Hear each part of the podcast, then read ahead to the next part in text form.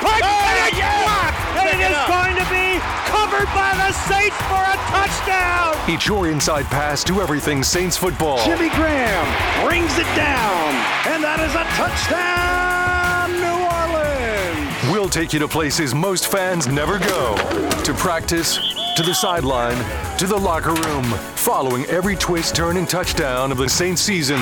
That is going to be a touchdown, Taysom Hill, Taysom TD. Welcome to Inside Black and Gold. And that is going to be a touchdown again. And guess who?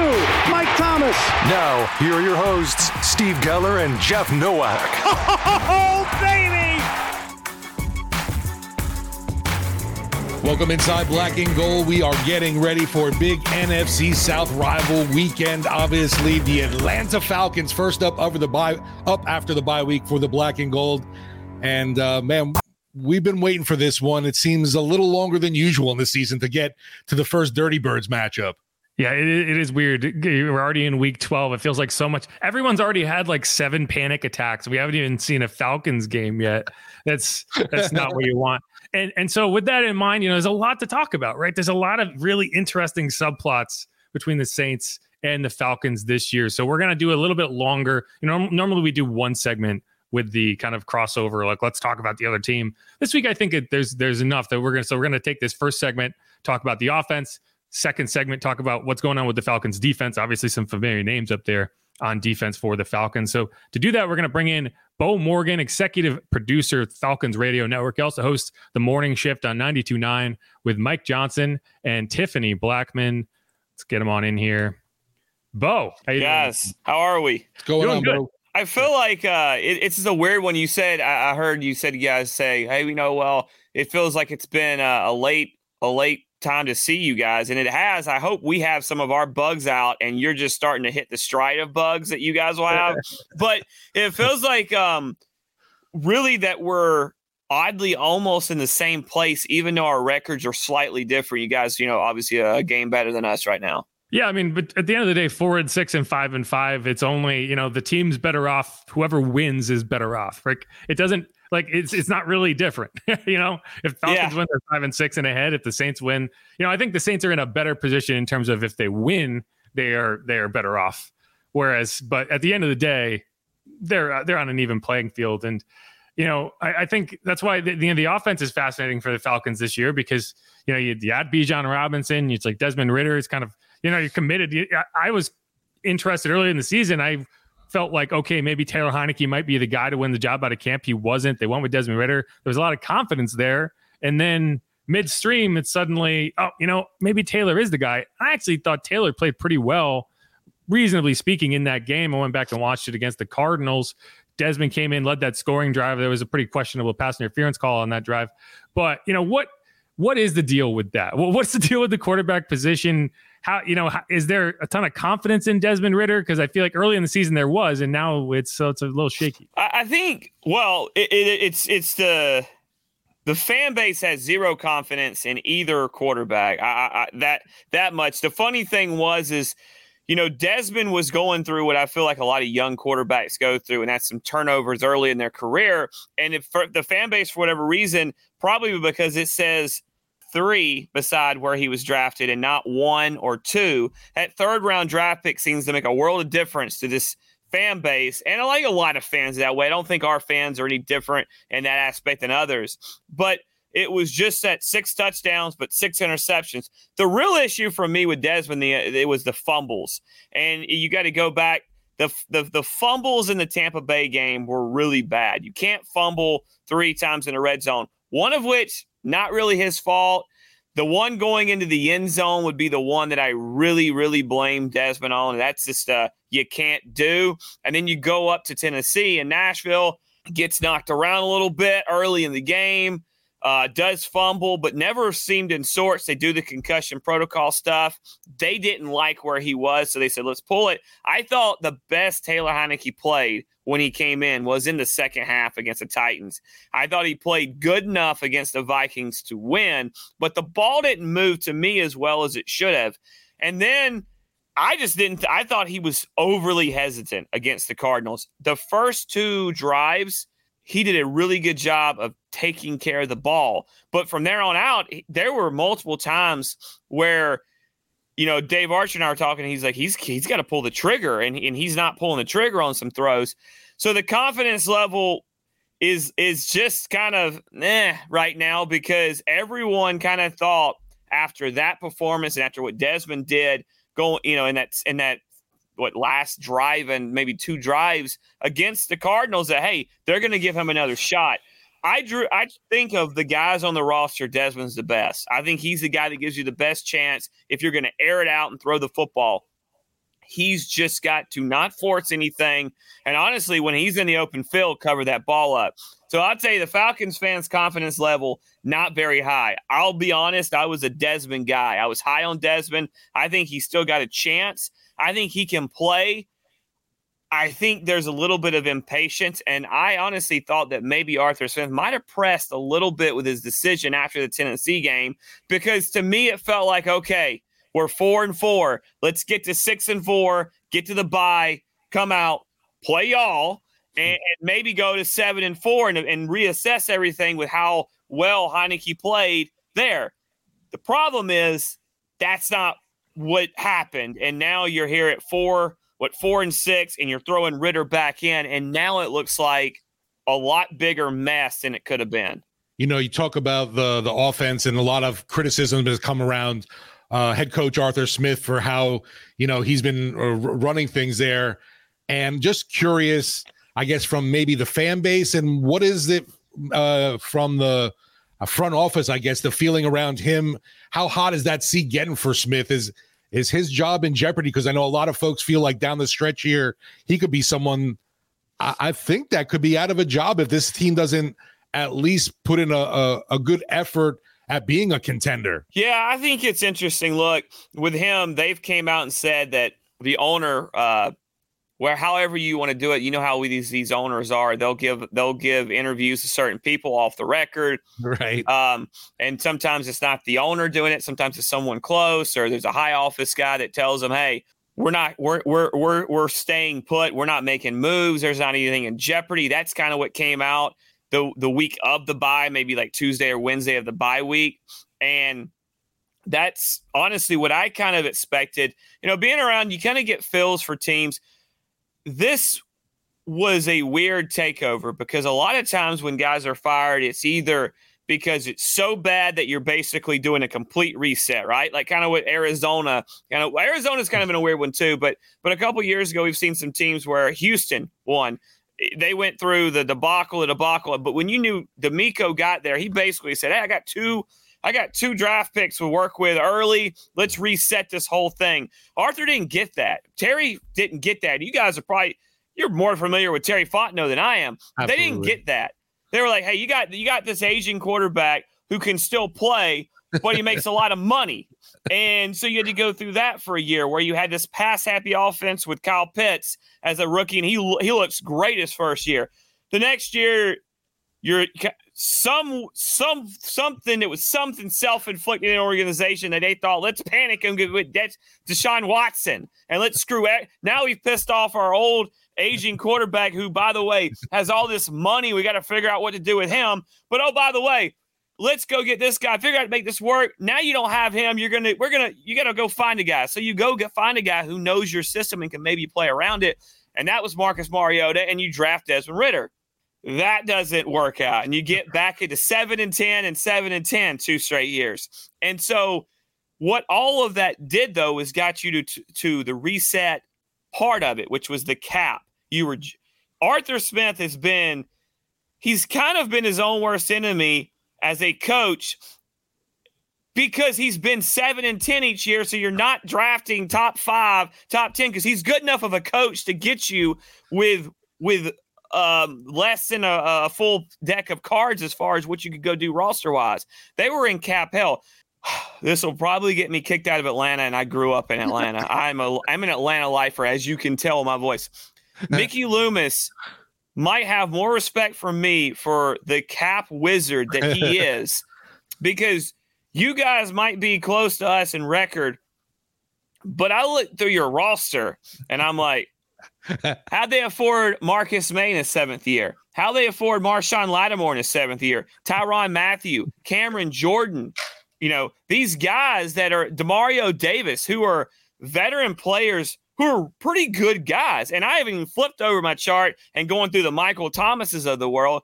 So we didn't have that. So this was the first year, long answer short, this is the first year he really had to me with some real talent where you could go build guys on the defense and bring more guys in on the offense as far as, as far as the drafting. So I think Arthur, unless they end up going four and thirteen or or six and what eleven, right. I think Arthur's fine. You're gonna have to figure out the quarterback position, and I think they're hoping that they'll figure that out in the second half. You know, sometimes you bench a guy, bring it back in, everything changes for him. So, not saying that's going to happen fingers crossed. Yes, but then that's that's going to happen. Flicking us off there for a second. Yeah, no, no, no. no we, hey, uh, you know what? We have cameras in our studio. We have special signals for those that are, you know, when you don't do that, and it's not, and it's not that. But our fingers are crossing. That's better, right? Our fingers are crossed in Atlanta that Desmond can pull it together. But no, I think Arthur's fine. I think he's going to get four years. It's funny because I think Terry Fontenot's done a great job in, in, in, bringing in guys, uh, scrap heap guys, and saying, "Can we plug you in? And can you get us?" Just enough. And he did it. Kentavius Street's a guy that just came in who couldn't get on the field in Philadelphia. Now, that's not so much about Kentavius Street because you guys know him as well. That's more about what's in Philly and how good they are up front. But they go make the trade after Grady goes down, and boom, he's come in and he's played well his first two games. All of that being said, to me, if you ask me I'll, and say put some money on it, I think Arthur Smith is, has a fourth year in Atlanta, and I think Terry Fontenot, hear me out, Terry Fontenot probably has a fifth year because this team has some talent. They've got to they've got to figure out the offense. And I know we're not on the defense yet, but the defense in Atlanta has done enough. You can blame the last two games on them, but overall they've done enough. But no, I think I think Arthur Smith is going to get at least another year. And look, I, I like that. I don't like firing coaches every year. Although I, I, would seem to think you guys might be looking for a new coach if if you you don't win this division because I think there were bigger expectations when Dennis Allen took over than Arthur Smith. Yeah, well, you know, I, I think it's interesting because what I would say, and and you know, I, I do like Terry a lot, and I, I don't know exactly how they operate in terms of draft picks and, and draft valuations, but to me, when you look at how the Falcons have drafted the last several years, because like when I look at how the Falcons have drafted over the last several years, it's kind of followed the Giants' blueprint of how they went into a hole with Eli Manning and they had him for those last couple years and he just wasn't getting it done. And they're like, well, we need more playmakers. So they went on and got playmakers.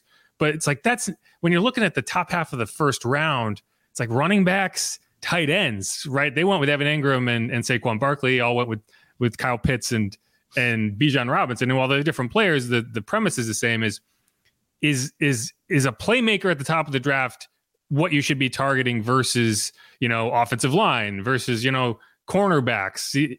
And every time i've seen a team do that it's been well the expectations are that these players are going to elevate the offense but they're just not they're not able to be impactful enough. I've watched way too many giants games where it's like okay this Saquon Barkley is the best player on the field but he's just not able to do enough to elevate an offense when not everything else when you don't have that quarterback or you don't have that offensive line. So I am curious, you know, when it comes to Bijan Robinson and Kyle Pitts, is do are they living up to those expectations, which are probably unfair when you're talking about a first round tight end? What exactly can a first round tight end do that's going to raise the level of the offense um, to a point where you're not just trying to scratch out the division, right? Where you're trying to, you know, have Super Bowl ambitions. So I'm curious what, when you've seen what they have done over the last, you know, obviously Kyle for three years and, and Bijan for his rookie season.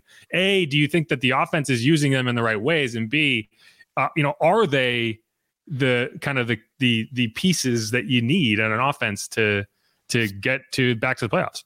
Well, uh, I'll start with Kyle because he's been he's been here a little bit longer. The first year, Kyle was unbelievable. Now, yeah. the problem the problem for Arthur and the Falcons that year was you had a, uh, not a very you had a bad offensive line. You really didn't have a great running game. You had Cordarrelle Patterson, but he was he was it was a pass offense. I said in the offseason that people said, "Oh, well, why why do you have all these skill players if you're just going to run the ball?" And I said, "Well, you're not. You're going to take what they did in 21 with Matt, and you're going to take what they did in 22 with Marcus." And you're going to say, well, Desmond gives me the best of those worlds, where not the best of both, I should say, where he can throw it and he guy can drop back and throw it 30 times. But also, if I need to run him a little bit, if I need to hunker down and just let's pile, let's just three yards forward, three yards forward, he can, you know, he's set in that offense. Kyle was really good in his first year. Then he plays with a quarterback that's not very good. Then his knee gets injured. He, you know that he would he became to me a casualty of what of the the Tom Brady NFL. As we all know, Tom Brady's famous this week for running his mouth about how bad play is and all this stuff. All of which he had a he had a hand in doing with the, the right. rules and the CBA, and and and he was the biggest whiner out there. I mean, go look at last year uh, in Tampa when Grady Jarrett cradled him to the ground, and it was somehow a roughing call. Hmm. But Kyle fell into that where he gets t- tackled low, takes his knee out, and I just don't think he's there yet. I, I don't think he's healthy. I've watched him play uh, early in the year. He he shied away from what looked like lower contact, and I don't think that makes him soft or anything that people want to say. I think it makes him human. Because if any of us have had injuries, we know that you you come out and you're tentative. I've had knee surgery, and I know that I was tentative whenever I would land on my, you know, awkwardly. The first you you you get scared. You kind of play into it when you're first getting out there. I just don't think he's that player yet. I don't think he's back to the explosive guy that that he was that first year. The guy we saw at Florida, the guy we saw at year one. Hopefully he's close to that. I do think right now Jonnu Smith might be a better fit in this offense. This this offense is being ran and what they're trying to execute, they need Kyle to be more physical in the blocking game, which ironically enough, he's never really been known for. Right. He wasn't at Florida. I know I grew up in Atlanta, but I'm a I like I'm a Florida football fan in college. college sports, Florida's my team. Don't ask, we can get into that later. But it's true. Not a Georgia Bulldog or, or Georgia Tech or anything like that. But it's but it, that's but he was he was never a great blocker. But Jonnu can block some, although he's he's had some moments. When it comes to Bijan, I- am going to tell you this: the guy's got almost uh, what 830 yards, almost right. all purpose. That's pretty good through 10 games for a rookie, and he's only t- carried the ball 125 times. Last uh, the Cardinals game in, in Week 10, that's the most carries he's gotten. It should be a three uh, three-headed monster in the backfield, but Cordarrelle was hurt the first three or four games. He wasn't. He was coming off soft tissue injury, and honestly, don't know if Cordarrelle Patterson has 17 games in him. And I think they kind of maybe, my opinion only, is that they might have slowly brought him in to kind of get him up to speed.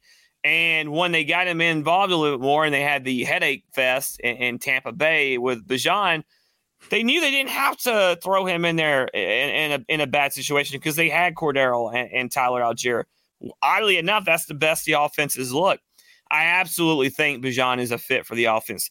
I think Bijan is still learning the NFL game, and part of that, me and Mike Johnson, who you know, we'll we'll sit down and it's cool because even though we do uh, we start at 6 a.m. Eastern time for our show, we've uh, got my office there at the station, and and we pull up the fire stick in the NFL Plus and we'll watch, you know, the all 22. And I'm like, hey, what happened there? And hey, what happened there? Yeah. And one of the things we've talked about is a little bit of just Bijan developing that patience that young running backs sometimes don't have in the NFL game because of the speed, how quickly they think maybe sometimes they need to go. Yeah, I think that they can be used. I don't always love maybe the the, the passing game concepts what the hell do I know? Hmm. I'm a radio producer slash radio host now. I, I don't, I don't, I, I you know, I, am not a coach or play at a high level, but but you see Max protect two man routes, and you go, man, could we not spread it out a little bit and get the ball out quick? Because because we got because here in Atlanta we got used to that, guys. We got used to Matt Ryan saying, well, the offensive coordinator saying, all right, Here's the deal. They're not going to, you're going to have three seconds. Get the ball out quick. Cam Jordan years ago said one of the probably the most complimentary things I think he could have said. He said, you know, when Matt's back there, we know that ball comes out quick. He still sacked Matt Ryan like 24 times, but he knew that he knew that Matt got out quick. So I, would like to see that a little bit, but I, you know, maybe that's what Arthur turns it into. I'd like to see Bijan, honestly, run more routes, spread out, send him downfield a little bit more. Get get him some stuff where he's running away from the defenders and really use him in the open field of what he can do. But I think that they both can fit in this in this offense and still be big weapons. And and and and a little bit of a real quick before we we get to the next thing. A narrative that irritates me that I've heard in Atlanta is, oh well, the the the the head coach and the GM are not on the same page when it comes to drafting. It's clear because we're not using these guys. Well, Drake London, you know, Bijan Robinson, Tyler Allgeier, Kyle Pitts, Jonnu Smith, um, you know, Scotty Miller to an extent, Cordarrelle Patterson. There's only so many touches to go around. And one of the games a couple weeks ago where it was a big complaint about how much Bijan touched the ball, 13% of the time the ball either went to him as a target in the passing game or a handoff. It was the highest number on the team. Hmm. So they're trying to spread the ball out. They're just not getting a lot out of it right now. Part of that's red zone failures and turnovers as well. Was that the six minute Arthur Smith answer about the red zone usage? Is that what we're talking about? Yeah. that's his answer. I, I, just looked at it as an overall. Yeah, but the red zone yeah, thing, yeah. You know, well, we've been there this many times out of this many times. And if we, uh, if you take away the turnovers, it really cuts in half any time. Yeah, I'm not doing all that. I just looked at total all u- total usage um, because I think it's interesting. And I try to look at narratives and say, is this um, a fan created thing? Uh, if you want to go Arthur Smith, is it because of their fantasy teams, or is right. it real? Is this a real thing that that I'm not seeing because I'm sitting here producing a game and spotting a game when I watch it? Am I seeing things differently than the fans? And you go and look at it, and it's more everything that's a problem. Uh, the narrative that's been created about this team for me, other than the actual win loss results, right? The scoring, you can look at the scoring offense other than the scoring offense and the win loss column, the rest of the stuff about touches and all that, it's kind of just kind of, you know, narratives that fans make up. And I say that not to hate on my fans because I love them. They're, you know, they're Atlanta fans, but you, Kyle Pitts is, is a tight end is only going to touch the ball. He only get, if he gets five or six targets a game. By the way, he does.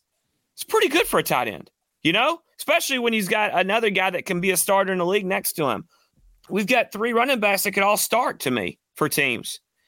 Uh, they're only going to get so many. You got to spread it out. If every time Bijan Robinson comes in, he runs the football or it's thrown to him, then I know that when he comes in, the ball's going his way. Just just go, you know, let's let's play him differently. If every time Kyle Pitts comes in, we throw him a drag route or a crossing route or a post, well then I know you know, w- the tendencies come up, and there's too many.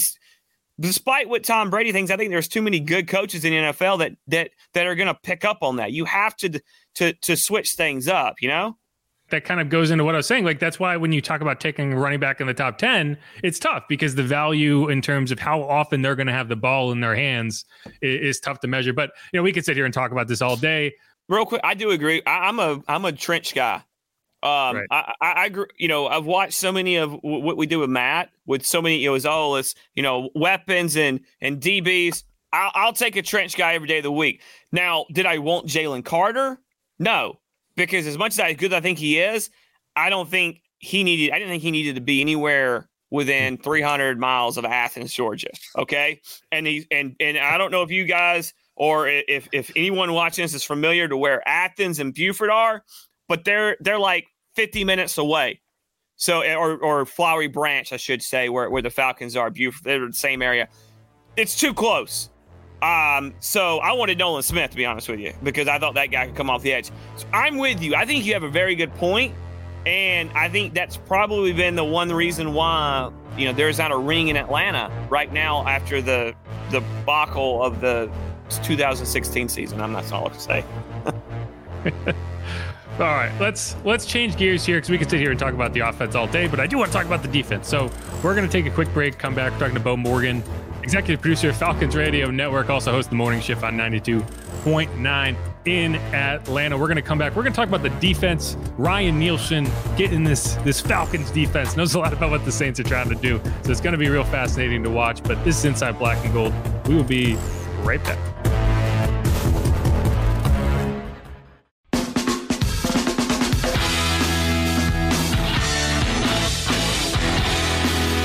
And we're back on Inside Black and Gold. I'm Jeff Nowak alongside Steve Geller, and we're coming back with Beau Morgan again, exec- uh, executive producer, the Atlanta Falcons Radio Network. And, you know, I know I, I said we talk about Ryan Nielsen, but the thing that's been sticking in my brain and I think is going to be a factor in this game is I went back and I watched, obviously, the, the all 22 from Falcons Cardinals. And, you know, the thing that stood out to me the most from that game, because it's tough to watch the offense and take a ton out of it just because it was Taylor Heinicke for majority of the game. Then Desmond Ridder comes in, but you watch the defense and you watch how they just got just eaten alive by Trey McBride, a rookie out of, I think, Colorado State, who it's like, okay, well, you know, this is a guy who, you know, should be a focus of the off defense in terms of he's been having a really good rookie season. You should be ready for him. I think he had eight catches, 130 yards. He had that long catch on the go ahead field, the drive for the go ahead field goal. And, you know, I went, I was like, okay, is this something that happened in this game or is this something that's been happening? And you look back and it's like, no, Falcons defense has allowed the third most catches to tight ends, the fifth most yardage to tight ends. So it is something that's been happening all season long. And I guess my question is, you know, what is the difficulty in guarding tight ends for this defense? Why has that been such a challenge? And do you think that's going to be something that we end up seeing in this game? And yeah. unfortunately, Beau, the Saints have ignored their tight ends this year. Well, it, you know what? I see I see two familiar faces that have uh, haunted Atlanta in the past, and, and you know, I, I, again, I don't think this is the Jimmy Graham of of, of Christmas past, but but just seeing his name there, you know, just kind of oh okay. But Taysom right. Hill seems to um, eh, for me, it's like Sean Payton lives in Taysom Hill because you know Sean Payton just some reason it just was able to always be our kryptonite, and Taysom Hill seems to be that no matter what. I mean, hell, they could probably put him on the edge across from Cam Jordan and probably get three sacks and a you know uh, we may uh, need that an interception or something. but um, yeah, I don't know. I, I, think one of the things that really hurt Atlanta early was it, first off, Nate Landman has played great. But I think the Tro- Troy Anderson losing him hurt uh, a little bit because to me he's a guy that's so versatile. Richie Grant is is is in there and he's playing and he he's at, back at safety. He's had some moments last week. I know I saw Clark Phillips, a rookie, come in from Utah and and really struggle against the Cardinals early in the game. Um, but it just it just seems to be there's always an issue with this Falcons team in the secondary somehow and we've went through some guys. We've been banged up a little bit in that secondary. Dee Alford is a guy who is all of a sudden became a player, and he was out against the Cardinals. Honestly, one of the biggest issues for me with this team is is not even been the tight. You know, the tight end thing's a great call, but to me, Trey McBride doesn't have the day he does if you can maintain your pass rush lanes as a defense and make some plays. You know, the biggest play in that in that drive against the Cardinals that cost us was the fact that Arnold Ebiketie has Kyler Murray dead to rights, and and and he and he doesn't maintain his discipline, and he allows him to do whatever it is Kyler Murray is, is run around like a road runner and take off down the field, which was what he did. He ran like 80 yards on one play. Hmm. Um, I just think there is there there is a little bit in that secondary that's lacking. Jessie Bates was great when he first, you know, we first get him. He's playing at a high level. There's been a lot of miscommunication though back there. I don't know. I'm not going to sit here and blame one guy or the other. I'm not 100 percent sure who we can blame that on. But as as the leader, I want uh, back there. I'd like to see Jessie Bates kind of help with that communication because we've seen it too much uh, here lately where there seems like there's there's there's something going on. They're miscommunicating. They're talking after plays. Or blowing coverages. I've seen them line up uh, with some issues lining up. But it's always something. There's it are you know it's so it, it our defense has been really good so far in ryan nielsen. But the last two weeks it's just been you know i'm sitting here rubbing my my my head because it feels like 2018 and 19 and 20 and 21 and 22 all over again. And there's a lot of talent.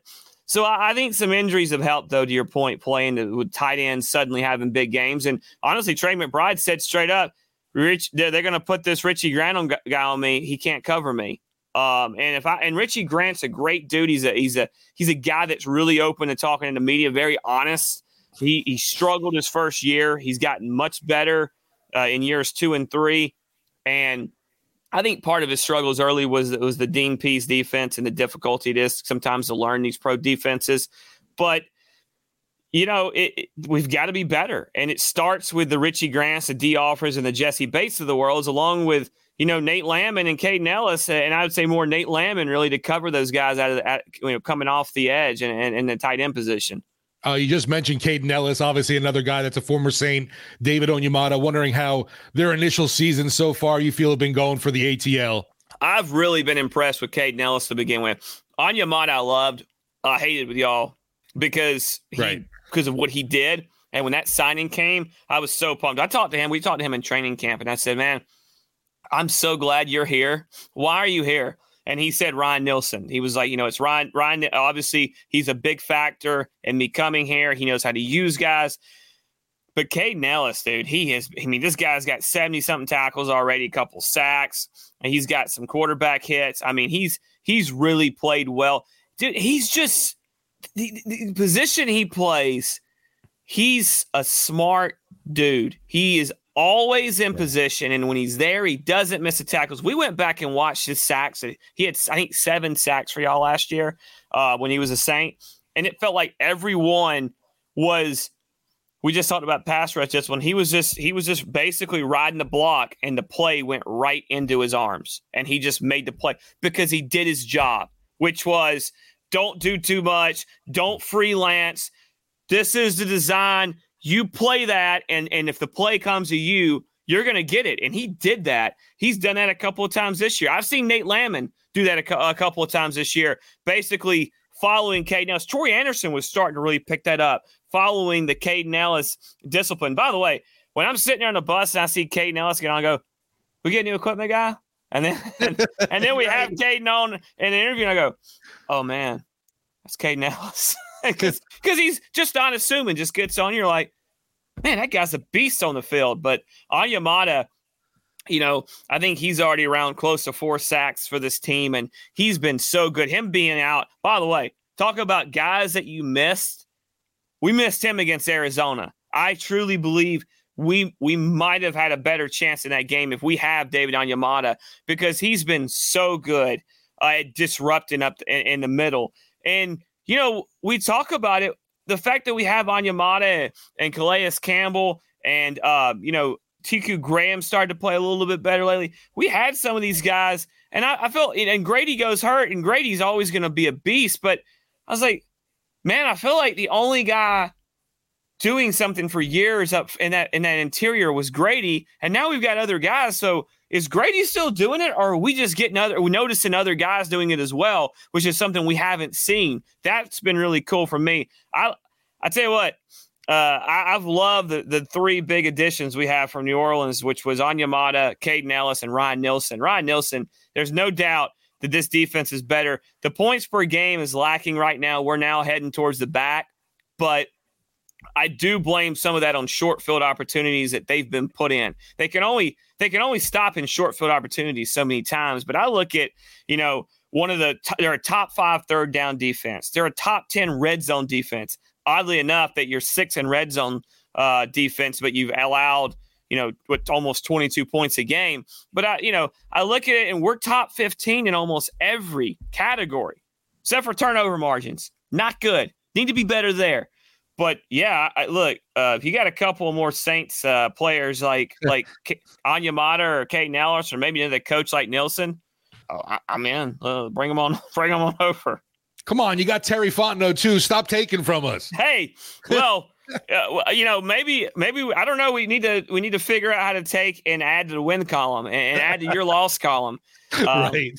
I love Terry, by the way. I don't, I don't know. Uh, I didn't know there was so many good dudes in New Orleans. I've always, you know, thought of it being opposite, but no, definitely you know, a good it, dude. It's funny you bring that up, and you know you mentioned Kentavius Street earlier. Well, the reason Kentavius Street was on the Saints is he's a Ryan Nielsen guy. There seems to be a lot of Ryan Nielsen guys, right? Right. He coached him at NC State, then he arrived, and so he fought. You know, he went up to Philly, obviously, and now he's in Atlanta. You know, and, and I do think it's funny, and there's this kind of it's a bitter rivalry, and I hear from Falcons fans say like, I don't want anything to do with the Saints, and you know the Saints are trash, and blah blah blah. And the, the Panthers say the same thing, and then the Panthers go and sign like three former Saints players, and the Falcons go and sign three former Saints players, and they, you know, it's like the Falcons wanted Terry Fontenot so bad that they were just like, yeah, take two free third round picks.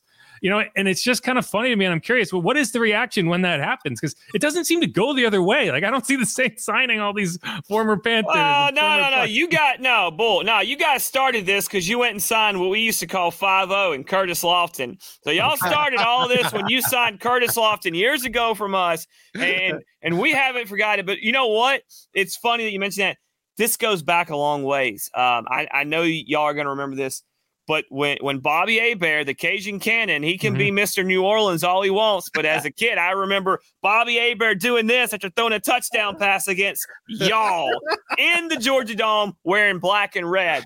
So this has been something that we, we crossed over lines for years. Oh yeah. Um, it was always cool when Mike Vick was was here uh, you know, before everything happened. And we would play the Saints, and Aaron Brooks was on the other side because Aaron Brooks and him were cousins. And we had, you know, the what's more Falcons Saints than having two quarterbacks who are cousins you know, from other states going against each other in the rivalry. It, it was just. Uh, well, don't forget Morten Andersen too. Yeah, oh, yeah. that's right, Morten. Andersen. So we've been doing no this. we, dude, we have been doing this for a long time. I think part of it is a familiarity. You you get to play guys and you see them so much, and because people forget we were uh, in the as, as dumb as it sounds, we were the NFC West for years together. So there's been these two franchises. The familiarity is so deep, and and and, and it's something that, that they've been around each other. It's weird because as is is as deep as the rivalry is, I have a lot of respect. And whenever anyone says to me, "Yeah, I hear." uh it used to be CenturyLink, I think, but I hear CenturyLink Field in Seattle's the loudest place to play. Have you you've been there? What is it? And I go, yeah, man, it's loud. Well, what's the loudest place? And I said, I don't want to talk about it because there's nothing louder when then we're down there and both of our teams are good, in which right. we you know a lot of those things and they um it's a it's a first down or or you guys get a turnover or a touchdown or or whatever, and you start hearing the Ying Yang twins. Oh, from Atlanta, and they start playing that Ying Yang Ying Yang Twins song, song, and I'm like, "Hey man, a- like they're from Atlanta. What the hell is this? Why are they Why are they stealing from us?" And then you guys want to play all the 28-3 stuff, and uh, which which I don't. I, now I don't like that because that that's really personal for me, but there you you have the loudest it's it's one of the loudest stadiums. I've always given you fans credit. I hate night games there because you get all lubed up and a bunch you get like what 70000 drunk cajuns in, in, in a building and it's hell for for us to come in there and play but it just feels like there's a lot of familiarity and that leads to the crossover.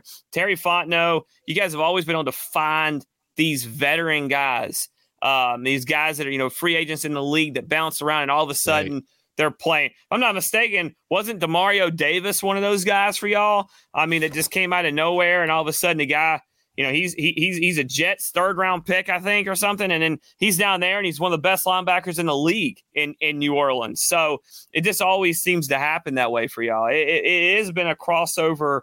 Um, uh, you know, rivalry, and and every time a player that I want, Bryan Bresee, Chris Olave in the draft, they go to y'all and I get irritated. I mean, you know, you got Marcus Maye, the former Gator. Tyrann Mathieu, the guy. Like you got him. Like so.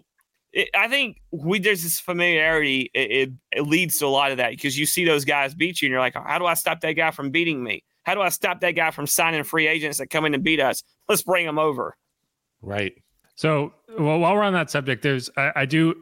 Do you know that there's a Matt Ryan that plays for the Pelicans right now? Yes, but I don't. I, didn't he play for the Lakers last year? Yeah and he hit a game tying three against the Pelicans. And the I don't even have anything for that, but I just think it's very funny. And uh, when he was down here, the Pelicans also have a PR guy. I was going to say their media relations, Matt right? Ryan. Oh, really? Yeah, we got so Matt Ryan's are, everywhere. So and, y'all like y'all like the name Matt Ryan so much, you went and got two of your own. Yeah, yeah. well, and so man, then Matt was down here calling one of the games because he's with CBS now, right? And uh, it was just funny because they had a they all met and it was like three Matt Ryans in one picture. It was that, that's a lot of Matt Ryans for one. Spider Man meme, somewhere. Right. Somewhere Cameron Jordan was like, you know, licking his shot. Like, hey, how do I get in? I saw, I did see that. No, I did see where, oh, yeah. where Matt was, when Matt was um down there, uh, I guess for a game, and Cam Jordan came up and gave him a big, you know, from behind, gave him a bear hug. Yeah. I'm sure Matt was like, no, man, I'm wearing the red jersey, the, the with the yellow jersey. I guess you say you can't hit me. You could see the terror in his eyes. Um, oh, I don't blame him. Every time I see that guy come off the edge, I'm oh, not again. We were talking. By the way, we were talking about this, and I, uh, I'm gonna I'm gonna turn the turn the tables on you because we were we were talking. It has Cam Jordan the way he plays change? Is he still the guy that can get off the edge with that with that speed that he has in the past? And uh, and maybe Kaleb McGary can handle him a little bit better. Something Mike Johnson was asking me, and I said, I looked at him straight up, and I can't remember this on the Saints podcast. I said, I don't know if it matters. And he goes, Why? I said, Well, sometimes when guys um, they get you, eh, they they you know I, I wonder I, and and I don't know if Kaleb McGary's this way. I think he I tend to think everything I know about him. He's the offensive lineman that that that doesn't care about you or anything about it, and he he goes out and does his thing. He's kind of like the DB mentality. If I get beat, I'll go back the next play and won't get beat. But I said I don't know if it matters with Cam Jordan on McGary because I don't know if it's McGary's head or Cam Jordan knows he owns anything in red and black, but he always has a big game. It doesn't dude, we could put Anthony Munoz out there on Cam Jordan, and he would and he would beat him for three sacks against us. It, it just it's just like a rite of passage for whoever he goes against. Yeah, well, uh, I think the Saints are hoping that that's that that is the case because they have like 18 sacks on the year, like second to last in the NFL. So if, if Cam does it, that, that theory will be tested this year, right? right? Because it's kind of like there's this stat that anytime Taysom gets seven carries in a game, they're like 17 and one, and it's like if if Cam goes out and has another four sack game this year, then it will be it will be the the theorem will be proven true that it is really just the Falcons that that he needs to face. We had a weird situation this year. It feels like, you know, Ryan Nielsen obviously left. it feels like he took the pass rush with him, but somehow our our ability to create turnovers has increased this year. So I'm not really understanding that correlation. Dude, I'm going to say I, I you want you want to see our defensive stuff? I, as I said, we are top 10 in red zone defense yet we give up 22 points a game um, we we are ninth in passing yards allowed yet we have been terrorized by by by tight ends the last few weeks we made Josh Dobbs look like Cam Newton. Oh wait, well, we, I did too, though. Did too, ironically right? enough. So I, I, I, don't ask me. Like I have Drink no to that. clue. Oh, you want to hear a stat? You want to hear a stat that you could share? Okay, the last oh, five no. games in the first half, the Saints have allowed 13 red zone trips. They have allowed touchdowns on 10 of them. It's an wow. 80% success rate in the red zone in the first half of the last five games. If we can't get healthy in the red zone this week, something's wrong. But hey, look at this. We were talking this morning. We are like, hey, uh, should the Falcons be worried that if Jameis Winston starts instead of Derek Carr? And I said, yeah. They said, why? I said, well, it's like the first time starting thing where you rally around that backup quarterback or that first time starter and they, they got this confidence and they're like, I got nothing to lose. I'm going to go sling it. well, look at all the guys who started making their first start. Bryce Young. Um, we well, we got uh, we had de- technically Jaren Hall uh, uh, uh, uh, was was making his first start for, from the Minnesota before we knocked him out. um, Will Levis um, Kyler Murray comes in and makes his first start. It's like, oh, making your first start of the season?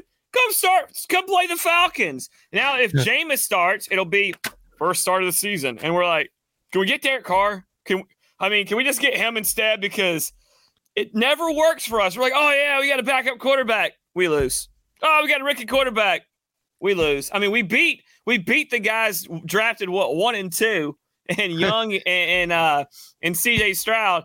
But nah, man, you bring us a Will Levis or a Josh, you know, Josh Dobb or Kyler Murray. Uh, oh no, we're we're done for. So I'm sure Jameis will run for 70 yards and, and 40 of it will be yards after contact or some crap like that. And and it, will he'll look like you know he'll look like Cam too. It's just unbelievable. I, I don't. Uh, you guys can't stop you in the red zone. We're giving up almost uh, 23, 22 points a game, and we're great in the red zone. So go figure. Who knows? But uh, all right, we're talking to Beau Morgan, executive. I, I keep forgetting your title. I'm executive producer, executive Falcons producer, Radio, host Radio Network, 92.9 The Game. We're all good. He's got it. He knows his own title. Uh, but all right, uh, before I let you go, you know, just more in all seriousness, what is kind of your your confidence level, your prediction? You can give us a score or whatever for this matchup because it does feel like you know, as a Saints fan as a whole, it doesn't feel like there's a ton of confidence. And I think that's probably true about the entire NFC South right now. I think the Bucs have lost five or six. Y'all have lost four or five. The Saints, you know, can't beat a backup quarterback. Uh, you know what? What what are you looking at? What do you think is the? What is your prediction for this game? You know, I've been I've been really thinking about this uh, for almost a, almost two weeks now. Because uh, I know I know we're we're rolling through this week as we get to Thanksgiving, but I I do have some confidence. I I, I tend to think what I saw from Desmond Ridder uh, coming in that game, ice cold off the bench. He he had confidence in the situation when you're trailing, you're trying to go down and score. I tend to think Desmond Ridder is going to kind of come out and play like I just talked about. I, I like us in this game. we have been better at home this year than we have in the past. Um, you guys coming off almost a similar, you know, loss that we kind of had with Minnesota. I think our defense is much improved. These two teams know each other really well. Ryan Nielsen kind of knows what you y'all want to do on offense pretty well. I tend to think this is going to be a typical game between these two teams where it's a it's it's it's rough, it's slug, it's slugging out. I think it might be as physical as we've seen in a long time though, without Sean Payton and and, and Matt Ryan uh, uh, and Drew Brees and a part of this. But I would expect something, you know, like the, the typical NFL 24 23. It's going to come down to the last possession. I'd like, I like us at home with Younghoe Koo. I like us to get it done. I, I think that I hope the building will be, will, will look like these are two teams playing from 2012 or 2016 or 2010 or whatever when the rivalry was just so alive with both teams' passion.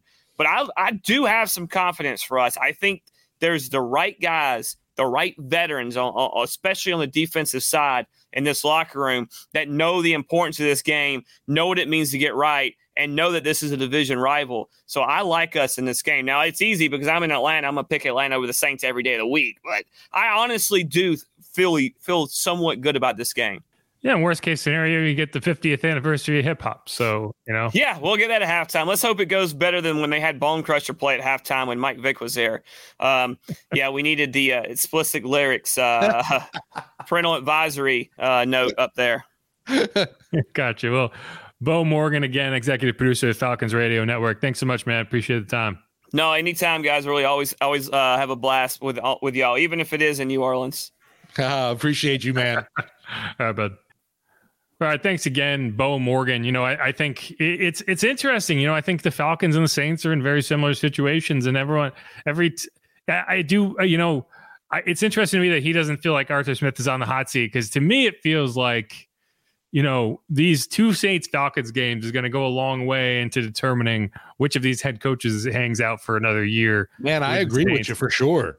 Yeah, and and you know, I, I think what what Arthur does have going for him, and I think Beau is correct, is he didn't go all in on a quarterback that was his and and and say like, nah, this is the guy. We're gonna go get this guy, right? If they had gotten to Sean Watson and and then then this season went this way, then maybe. But I think that's probably true when you when you hit your wagon to a quarterback in a system and that doesn't get there, then your your your shelf life as a coach feels like it goes down quickly. Um, whereas when you don't have that guy, you always have the excuse of like, well, when we if we had the quarterback, we would have we would have got him. Obviously, Marcus Mariota wasn't the guy. Obviously, Taylor Heinicke wasn't the guy. Obvious anyway. So the problem is they're not drafting the quarterback either. So so I, I don't know. Um, I, have had I have seen one like uh, you know rumored free agency come for next season had Atlanta targeting somebody like a Kirk Cousins which, yeah, I wouldn't like to see Cousins facing the Saints twice a year. We know what he's been able to do to this team. Well, it is funny that neither of these teams is is trying to go the route of the Panthers, right? And, and I do think you know there's not it's not a coincidence that both of these teams are you know influenced by Saints the Saints front office. You know, like I don't think the Saints believe in doing that, and I don't think Terry Fontenot believes in doing that. And by in in effect, the Falcons don't believe in doing that in terms of go all in for a quarterback, whatever the cost. And you know, when you hit them, what eh, that's great. I've seen people saying, "Well, the Saints should do what the what the Texans are done, have done." That's the example we should use, not not what the not what the Panthers have done. And just, but it's just like the Saints don't have a Deshaun Watson to trade, right? Yeah, of course. If if the Saints ended up in that position where they had to trade this, you know, maybe next year you can do that. Maybe if everything goes to shit and you're like, okay, who wants Derek? Who wants him? And the Falcons are like, we do. Yeah, I That's think what's gonna happen. I, I, I think you know obviously the the draft upcoming. There's there's fans already, Jeff, that they're like the Saints have to do whatever it takes in their God and you know early power to be able to trade up to for Jayden Daniels. And I'm I'm sorry to say I don't I don't see that happening. Sadly, I, I wish just like you know when people wanted Joe Burrow, the Saints are going to move up and get him. Yeah, it'd be nice. I wish it just ain't going to happen though. No, and I mean this like the Saints are not going to operate as a team that's like oh, he's from he's played he plays up the road. We got to go get him. Nah, it's not good. You know, if he falls to them, I would love it, but they're not going to. It's not what they do. Just not what they right. do. Um, and you know, if you if you end up firing Mickey and the entire staff, and then you operate differently, that's one thing. But I, you know, we'd have to get there before we even talk about what would happen with a new regime. Uh, and that's just not what this regime does. So we'll we'll we'll get to that. That'll be we'll, we'll have plenty of time to talk about that down the stretch of this season. First things first, let's get back to this game. We're going to hit a break here. Thanks again to Beau Morgan for breaking down a lot of what the Falcons are dealing with. We're going to come back. We're going to talk more about what the Saints have to do, some offensive and defensive X factors for how they come out of this game with a win. Again, I'm Jeff Nowak. He's Steve Geller. This is Inside Black and Gold. If you haven't subscribed yet, do that. And while you're doing that, hang around. We will be right back.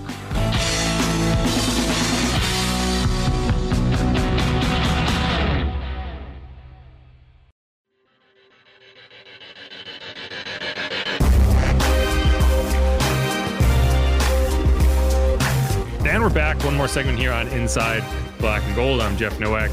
He is Steve Geller. Thanks again to Beau Morgan, executive producer of Atlanta Falcons Radio Network. And, you know, this is just going to be one of those games. It's going to be one of those games. Throw out the records when these two teams meet up. You don't actually have to because the records are, are, are relevant. But, you know, either way, this would be a game. Thankfully, it's a game that we're going to watch closely. And it's, it's also a game that, you know, there's going to be questions in terms of how the Saints operate and, you know, if you talk to Bobby, there's only one stat that matters, and it is the Taysom Hill stat. Dun, dun, and, dun. You know, he talked to we talked to Mark Schlereth on the show last week, and uh, he kind of got into the into the Taysom Hill of it all. And so let's let's listen to what he had to say there. I mean, yeah. all, all, I know is until that's broken, uh, Taysom Hill is running the ball at least seven times a game. I would 100% agree with you. You know, and and we talked about we just talked about how you defend this guy, and you know, ultimately, um, you know, they got him the ball in the passing game, uh, one of the first throws of the game, and he just absolutely ran somebody over on the sideline. He is an absolute beast, and I'm with you. Not only the run game, but you know, you've got to treat that formation when he's in there, kind of like a wildcat type of formation, right? right? And so you you have to commit guys to the box, and you know, it gives you so much of an opportunity to throw the ball over people's heads and that guy can he can throw it. I mean, he's not the most skilled guy, but right. he can throw it. And and I just don't I don't I didn't understand it while I was doing the game. I was like, like what are you doing with this guy? Like seven, I'd I'd have to get seven in there. I'd have to get the ball to forty one as much as I can.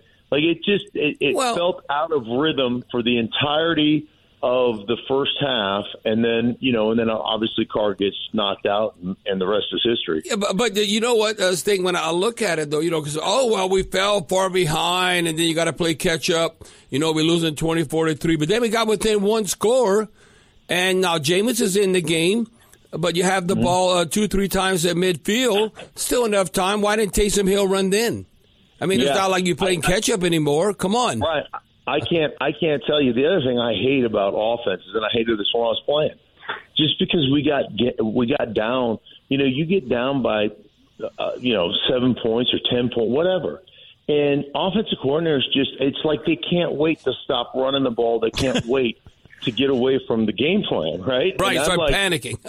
right, and I'm like, you know, one touchdown gets us. If we're down ten, one touchdown gets us into a field goal game. You realize that, right? It's not like we're down by 30. And I, I just has never understood the mentality. It's almost this excuse. Like I always say this about about I had this. Uh, I was consulting for this NFL team, and they they wanted to run the wide zone, right? So they brought me in to right. talk about running wide zone stuff. And um, and so it was like, hey man, it's great that you're here. You know, I'm sitting down with the offensive staff and go, and the play caller, uh, who happened to be the head coach at the time, and he goes, "Hey, I really, you know, brought you in. Really want to run the ball." And I said, "Do you?" And he goes, yeah, that's why we brought you in. You know, we really want to run the ball and da da da da. I go, do you? And he goes, yeah, that's why you're here. I want to run the ball. I go, but do you really? And he goes, yes. And I go, listen, let me tell you what I hate about you. And he goes, oh, great. Here we go. and I said, you'll run the ball three times in a row for two yards of carry. You'll throw your hands up in the air and go, we can't run it. But I go, you'll you'll throw seven straight incompletions and act like that's no big deal. I go, I don't understand. Like I don't understand. If you want to run the ball, you have to have commitment runs. And commitment runs to me are, hey, we just got two yards or we got three yards, but it was a nasty two, it was a nasty three. And if you run the ball with commitment runs, if you run the ball with attempts like that with Taysom or with uh, Kamara, you you run the ball that way. Guess what? Those attempts become big play opportunities in the passing game. So it, one leads to the other. Yep. And and and to not do that doesn't like it. That stuff doesn't make sense to me. Commitment runs. Commitment runs. Being committed to the run game. You know, it's like you got to do that. Yeah, and, and, you know, I agree with a lot, and a lot of what Mark is talking about there, stuff we talked about after the game, and it's the the idea that you're behind by multiple scores, and that's why you don't run Taysom Hill.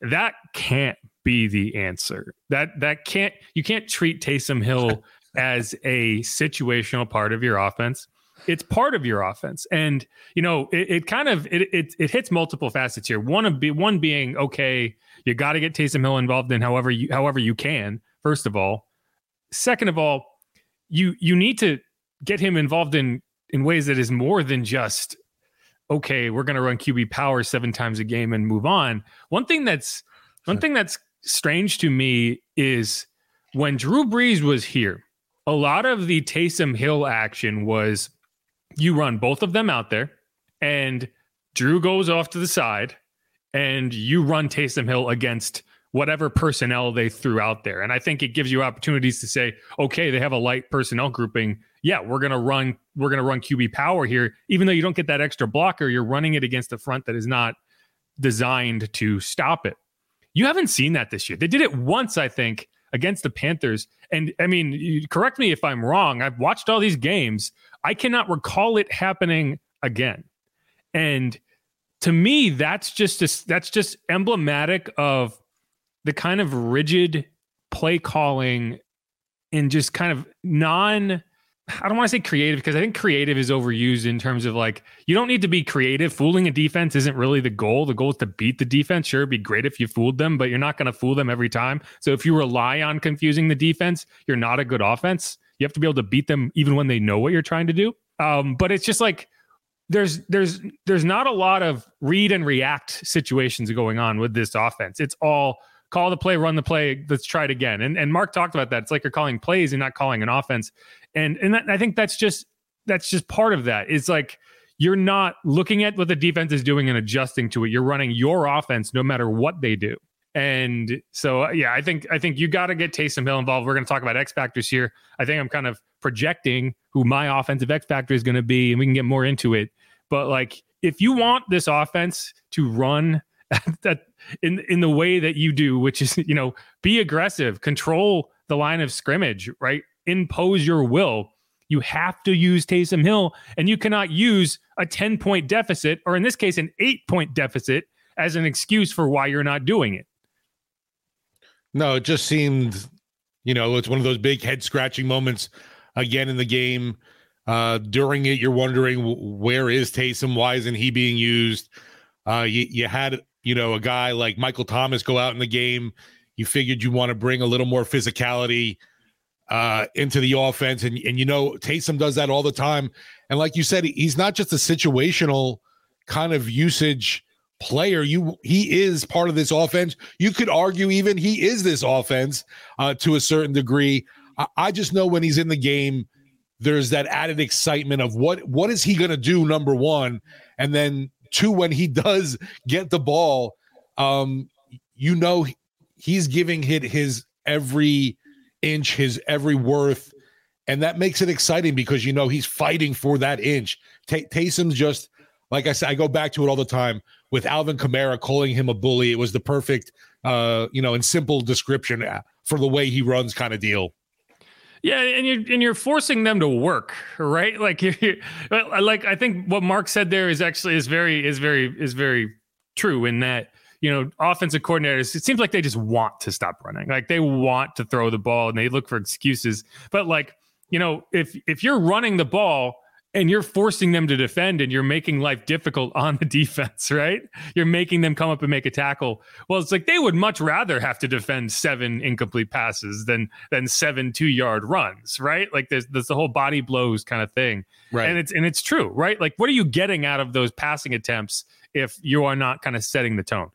One other thing that I decided to look up this week because I, I knew it was what it was, and it's kind of funny to see all laid out. Taysom Hill in 12 career games against the Falcons. Three of them have been starts. He is 3 0 as a starting quarterback against the Falcons. Two of them came in the 2020 season when Drew was out with the rib injuries. Another one came in week 18 of the 2021 season. He actually only got through the first half of that game. Trevor Siemian came on in relief and won. But Tre- uh, but Taysom still gets the credit for the win as the starting quarterback, and he played well in the game. Like he had them ahead. He threw a touchdown pass. Um, so if you look at that in Saints history, the only players with more wins as a starting quarterback against the Falcons are Drew Brees, Archie Manning, and Bobby Hebert. uh, Taysom is tied with Archie Manning for, for the fourth most wins in Saints history as a starting quarterback against the Falcons, which is just kind of funny because uh, it's like they can't stop him no matter what he does, no matter where he lines up. They can't stop him because you look at this. So he's had 50 career rushing attempts against the Falcons, 361 yards, that's 7.2 yards per carry, four wow. touchdowns, passing. 57 of 75, 702 yards. That's about a 76% completion percentage.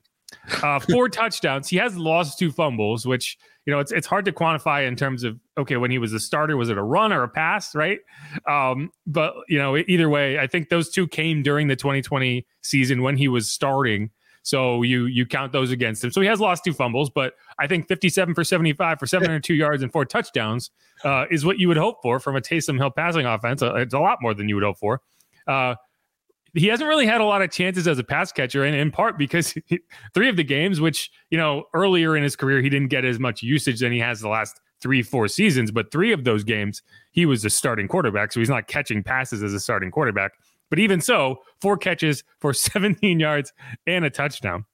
He has four kick returns for 96 yards, which isn't great. You want to average around 25 yards, considering if you didn't return them at all, you would get him at the 25. But still, you're talking about 24 yards per return, which is pretty good. He has a special teams tackle, he has a blocked punt, and he has one turkey leg that he was able to get uh, on Thanksgiving. And, you know, you're talking about a guy who has nine career touchdowns against the team. This is not a starting quarterback in 12 games, right? That's that's a lot. And so, you know, I, I, had someone I tweeted these stats, and someone was like, "Yeah, but he's never faced a Ryan Nielsen defense in a game before." And it's like, "Yeah, Ryan oh, Nielsen has never faced Ryan Nielsen has never faced a Taysom Hill in a game before. That doesn't mean that they they'll one or the other will have success. So, so you know, it, and and to be fair, Ryan does have an idea of of how you know how he's going to approach Taysom Hill. He's had to do it in practice in training camp. Although I will say in training camp you're not tackling, so you're not really running. Like that's that's one of the funny things about the Taysom Hill offense is you can, you don't really practice it because you're not. It's the same way you don't practice running plays in the sense of like you're not really tackling. So you you as a defense, you don't have a sense of how difficult it is to really tackle that guy because you're not doing it in practice. Even in fully padded practices, you're not really hitting. Um, but you know, you look at that and you say, if this game, this game, if you do not make a concerted effort, I don't care what the score is, to get Taysom Hill involved as much as possible. I don't know. Like I, I, I am always of the of the belief that like firing coaches mid-season is not the answer unless you are desperate. Like this, the Steelers fired Matt Canada. I was going to say Matt the Canada, Steelers disagree. I, I mean, but like Matt Canada has failed forward more than any coach in like the history of modern football. He should not have had a job. Period. I don't know why he ever had that job. At least I can understand why Pete has the job he has. Uh, Matt is just terrible. He's a good example of overcomplicated is not always better right? People talk about, oh, they don't confuse anyone. All Matt does is try to confuse people, but he confuses his own offense and they suck. Anyway, you when's the last time you saw a six and four team fire its offensive coordinator? Right. Um, and but like if you if you go into this game knowing how how much trouble this Falcons team has had stopping Taysom Hill eh, historically, and you don't get him the ball, he gets one carry, and you say, "Well, well yeah, it didn't work." No, I'm sorry. Like that, I will, I will completely change my tune. I think Pete understands this personally. I think he does understand this, and he will get Taysom involved, maybe to a fault. But he's my offensive X factor, and I expect him to have a big game, and I hope that Pete expects him to have a big game.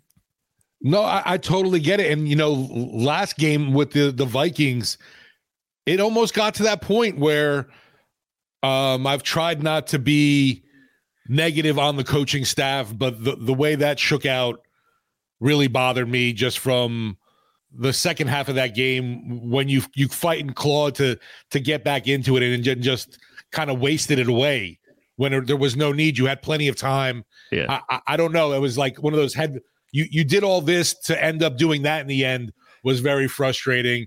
The lack of Taysom, yeah, it can't carry over into this week. Like you mentioned, he he's a Falcon killer. Well, we'll just say it is that way. Um, has owned this team, and they need to continue to ride him. Uh, obviously, to to get back into those winning ways after the bye week. We saw week one. Uh, I think you mentioned it last podcast. La- uh, week one of last year, he was that spark for this team when they needed something. Yeah, and I mean, he only had three carries in that game, but he had 80 rushing yards, right? right. Um, you know, it's funny because everyone talks about him running the ball. I want to see him. I like he can throw the ball too. and that's that that's when you get into those situations where it's like you don't have to right, what's always project that it's Taysom. You don't have to have QB power as your only option when you go on the field. You can see what their defensive personnel is, and if they come out in a heavy in a heavy set with Derek Carr out there, you can still split Derek Carr out. You don't have to throw him the ball, but you can throw the ball out of that personnel, right? Like that's the thing. It's like you, when you, you know when when the Saints have thrown the ball this year with Taysom, it's been like these low yield, like quick out plays, which is like, why are we doing that? If we're gonna have our non-starting quarterback throw the ball, I want it to be a chunk play, and if it's not, don't throw it. Like the against the Colts is probably the only example I can think of where he came in and and threw it downfield, and it's like if you're gonna throw with Taysom Hill, that's what I want to see, and we just haven't seen that at all either way. Anyway, We'll, we'll we'll we'll we'll find out. We'll talk more about this on Monday based on what happens. Yeah. Um. But all right, let's uh. We we got got Taysom Hill obviously, and I stole him as the X factor for offense. Who's your offensive X factor? Man, I'm coming out the bye week, and I want to see Derek Carr looking all brand new and shiny. No excuses. I know he's coming off of you know the concussion protocol and all, but man, he he's got to look like the dude coming right out the gate for this team. It's a, a statement game, if you want to call it, against a division rival. And what you do against the Falcons just gets magnified to the, you know, 10th degree, I'll say, or whatever. So I want a huge outing from Carr will be a good sign for the offense, you know, going forward for the rest of the way, too. Just like I said, coming out making a statement game, uh, no turnovers kind of thing, uh, being decisive with your throws, not holding on to the ball, and just man, oh man, getting those touchdowns in the red zone hoping too to get the tight end involved. Maybe maybe this will be the Juwan Johnson game, but yeah, I want I need DC to look like that dude for the black and gold. Yeah, I mean, as we talked about with Beau, like the Falcons have not been able to cover tight ends all year long. Yeah, you, know, you go go look at what Trey McBride did in Week Ten. It was remarkable. Uh, I think he had like eight catches on nine targets for 130 something yards. He's the reason they lost because he had he caught a bomb on the final drive, setting up the game. Go ahead, field goal. Anyway, uh, I, I, agree with you. I think J- Juwan and Derek, you got to find a way to connect. However that looks, you got to find a way. On the defensive side, so I'm going to go first here just to keep it keep it in rhythm. My X factor is whoever ends up replacing Marshon Lattimore on the outside.